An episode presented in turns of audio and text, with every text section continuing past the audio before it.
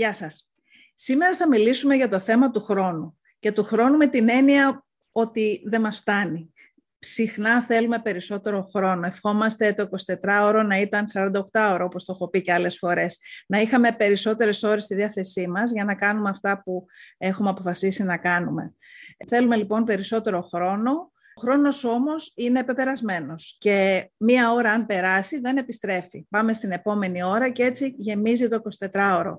Το θέμα είναι πώς κάποιοι πολύ άσχολοι άνθρωποι καταφέρνουν και χωράνε αποτελεσματικά μέσα στην ημέρα τους αυτά τα οποία θέλουν να κάνουν και μάλιστα σε λιγότερο χρόνο πώς μπορούν και τα καταφέρουν, πώς κάνουν περισσότερα, πώς γίνεται κάποιες φορές να έχουμε μια ολόκληρη μέρα στη διάθεσή μας ή να έχουμε πάρει άδεια από τη δουλειά μας ή να έχουμε αποφασίσει ότι αυτή την ημέρα θα την αφιερώσουμε σε συγκεκριμένες δραστηριότητες και αυτή την ημέρα να κάνουμε πολύ λιγότερα πράγματα από τις μέρες που είμαστε ιδιαίτερα πιεσμένοι και πολύ άσχολοι. Πώς γίνεται αυτό; Το μυστικό είναι σε μία πρόταση και είναι μία πρόταση που την ανακάλυψα κι εγώ και μου έδωσε μεγάλη χαρά ότι κάποιος το είχε σκεφτεί και το είχε εξηγήσει αυτό το φαινόμενο.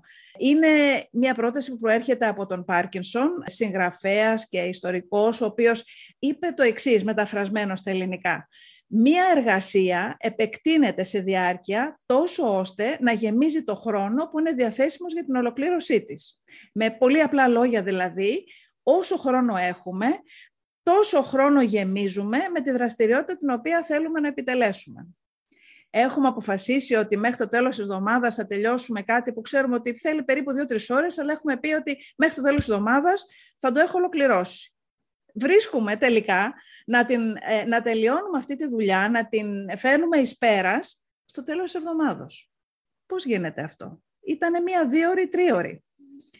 Πώς γίνεται ενώ έχουμε όλο αυτό το χρόνο στη θέση μας, την υποτιθέμενη αυτή μια εβδομάδα, να την περιπλέκουμε, να προσπαθούμε να την τελειοποιήσουμε, να νιώθουμε ότι τη χρειαζόμαστε όλη αυτή την εβδομάδα για να κάνουμε αυτό το δύο-ώρο, τρίωρο που είναι τελικά για να επιτελέσουμε αυτή την εργασία. Ή ε, πολλές φορές συναντάμε τον εαυτό μας να ασχολείται περισσότερο, να σκέφτεται αυτό που έχει να κάνει και λιγότερο να το κάνει. Δηλαδή, να μπαίνουμε όλο και πιο βαθιά και πώς θα γινόταν καλύτερα και ε, προβληματισμούς. Είναι να γίνει έτσι, είναι να γίνει αλλιώς. Ποιοι άλλοι τρόποι αντιμετώπισης υπάρχουν, πώς μπορεί να γίνει. Με λίγα λόγια, να μας κυριεύει το άγχος και η πίεση της εκτέλεσης αυτής της δραστηριότητας, αυτού του έργου, αυτού του project και λιγότερο η ίδια η εκτέλεση και αυτό μας δημιουργεί άγχος, πίεση και πολύ συχνά είναι και η αιτία της αναβλητικότητας που έχουμε μιλήσει και άλλες φορές. Τι μπορούμε να κάνουμε ώστε ο νόμος του Πάρκινσον, όπως λέγεται, να δουλεύει υπέρ ημών και όχι εναντίον μας; Γιατί αυτό κάνουν οι πολύ άσχολοι άνθρωποι και τα καταφέρουν τελικά. Χρησιμοποιούν, αξιοποιούν αυτόν, αυτή την αρχή υπέρ του προγράμματός τους και αυτών που έχουν αποφασίσει να ε, φέρουν εις πέρας.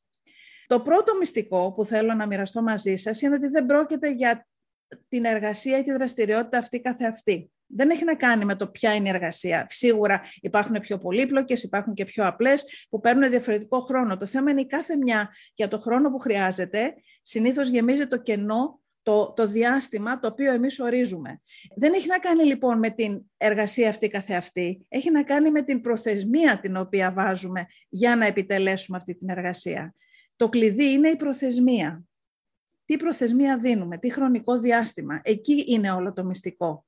Και θα μοιραστώ μαζί σας τώρα πέντε τρόπους με τους οποίους μπορείτε να δημιουργήσετε χρόνο, να βελτιώσετε, να κάνετε δηλαδή τον, τον νόμο, την αρχή του Πάρχισον να δουλέψει για σας και να κάνετε περισσότερα και καλύτερα, δηλαδή με την έννοια δεν τα ξεπετάω, δεν είναι απλώς για να τα σβήσω από τη λίστα μου, αλλά θέλω να κάνω να έχω περισσότερο ελεύθερο χρόνο, να δημιουργήσω χρόνο. Πώς μπορώ να το κάνω αυτό; Με αυτά που ήδη έχω, με τον τρόπο εργασίας που έχω και τον τρόπο ζωής και προσωπικά και επαγγελματικά.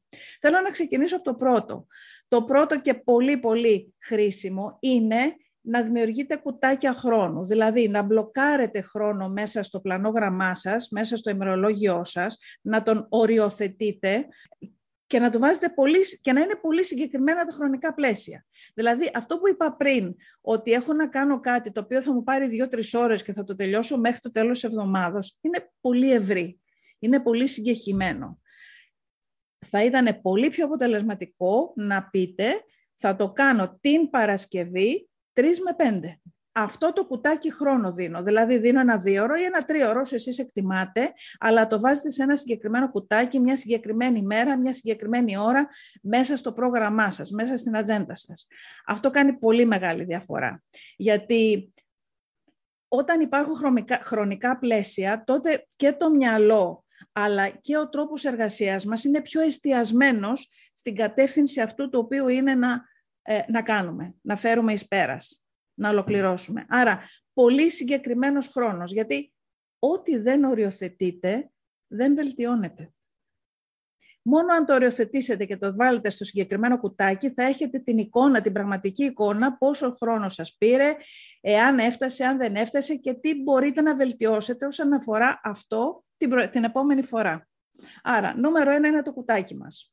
Νούμερο δύο, δοκιμάστε να μειώσετε το χρόνο που έχετε αρχικά οριοθετήσει για το συγκεκριμένο έργο. Τι θέλω να πω; Αν έχετε υπολογίσει ότι αυτό σας, θα σας πάρει μία ώρα, 60 λεπτά, δοκιμάστε να μειώσετε το χρόνο κατά το 1 τρίτο.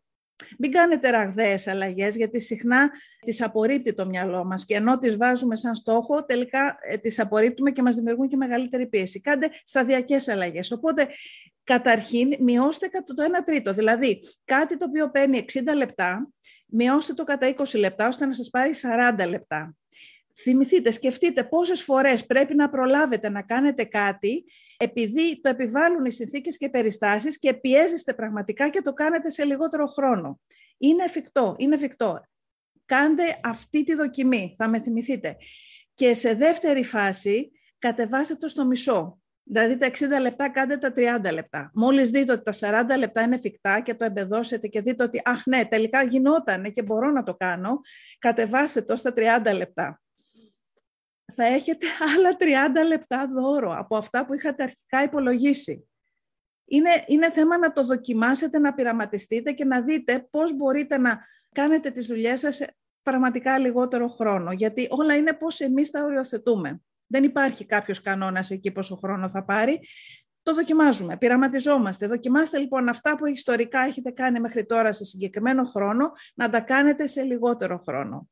Και να δείτε τελικά που είναι, δουλεύει καλύτερα για εσάς. Μεγάλες αλλαγές δημιουργούν λίγο πίεση και άγχος και θα το απορρίψει ο εαυτός σας, η σκέψη σας, το μυαλό σας.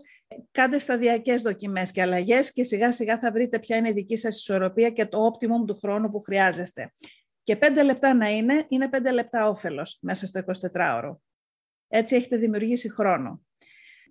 Ορίστε το ως μη διαπραγματεύσιμο για σας. Δηλαδή, όπως όταν μας λένε κάτι ότι πρέπει οπωσδήποτε να πάω να πάρω τα παιδιά από το σχολείο τη συγκεκριμένη ώρα, για παράδειγμα, μια μητέρα λέω, που σημαίνει ότι μέχρι εκείνη την ώρα πρέπει να τα έχει τελειώσει όλα προκειμένου να προλάβει και τα συμπιέζει, τα ρυθμίζει και τα συντονίζει και είναι μη διαπραγματεύσιμο γιατί υπάρχει αυτό το οποίο έχει τεθεί έξωθεν, δηλαδή πρέπει εκείνη την ώρα να βρίσκεται για να πάρει τα παιδιά από το σχολικό γιατί δεν υπάρχει κανένας άλλος ε, ή κάτι άλλο. Έτσι. Ε, αυτό αφορά μια μητέρα που έχει τα παιδιά έναν πατέρα, ένα γονιό.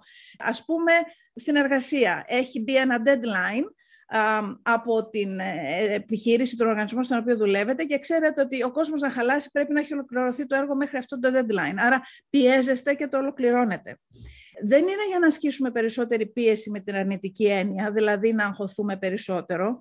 Απλά είναι να θυμηθούμε αυτή την έννοια του μη διαπραγματεύσιμου.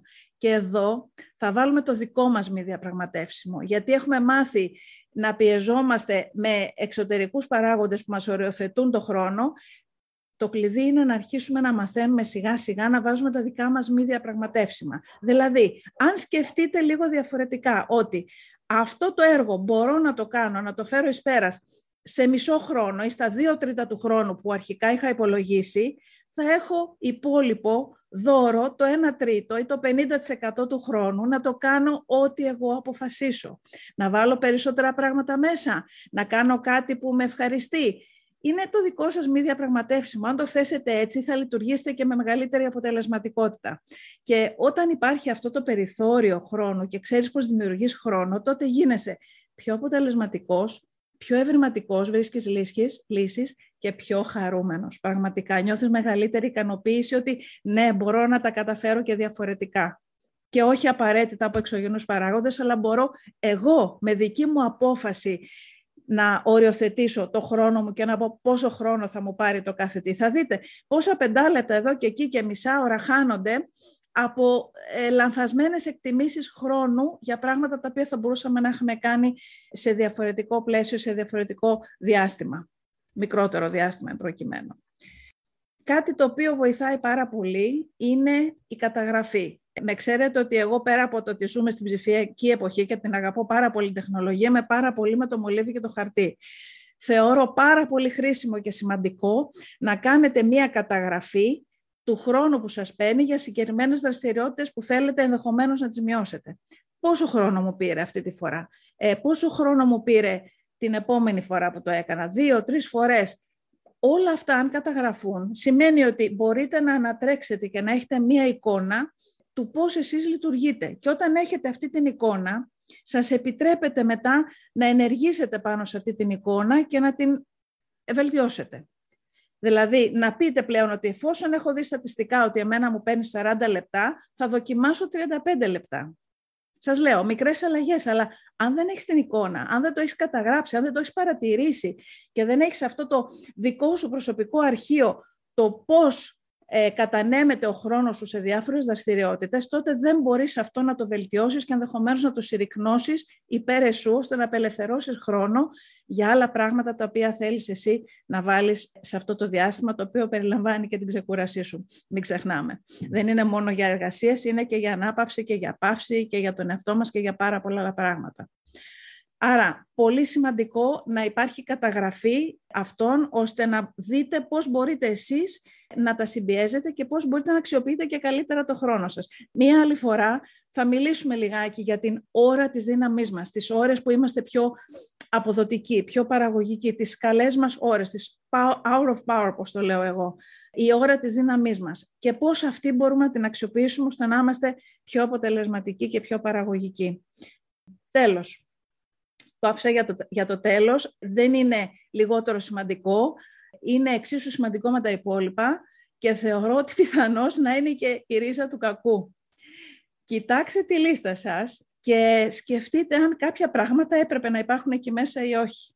Είναι πολύ πιθανό ότι δεν έπρεπε να υπήρχαν εκεί μέσα εξ αρχής. Άρα μάταια προσπαθείτε να τα χωρέσετε όλα, γιατί πιθανώς κάποια να μην χρειάζεται να είναι μέσα στη λίστα και να μπορείτε να την απλοποιήσετε. Είμαι πάντοτε υπέρ της απλοποίησης.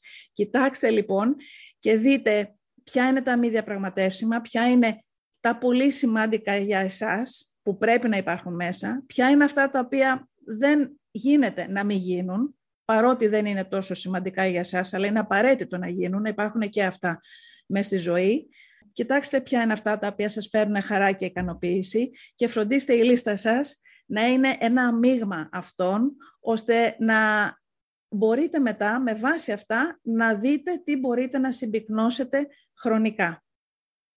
Αυτά τα πέντε βήματα λοιπόν είναι το κουτάκι μας είναι να ε, οριοθετούμε δηλαδή πολύ συγκεκριμένα, είναι να μειώνουμε κατά το 1 τρίτο καταρχήν και μετά κατά το 1 δεύτερο, είναι να το ορίζουμε ως μη διαπραγματεύσιμο, είναι να καταγράφουμε τις δραστηριότητες και το χρόνο που μας παίρνουν ώστε να μπορούμε να τις, να τις βελτιώσουμε χρονικά, να τις μικρύνουμε χρονικά και τέλος να κοιτάζουμε τι είναι στη λίστα μας και τι θέλουμε να φέρουμε εις πέρας από αυτά τα οποία είναι σημαντικά, είναι πολύ επίγοντα, αλλά και μας δίνουν ικανοποίηση. Αυτά τα πέντε tips από μένα πιστεύω να βοηθήσουν να δημιουργήσετε χρόνο ουσιαστικά. Έτσι. Θα ήθελα πάρα πολύ να δω ποιο από τα πέντε σας βοήθησε περισσότερο και μέχρι την επόμενη φορά, τι λέμε, win the game and enjoy the ride too. Κέρδισε το παιχνίδι και απόλαυσε τη διαδρομή. Θα τα πούμε πάλι σας χαιρετώ για τώρα.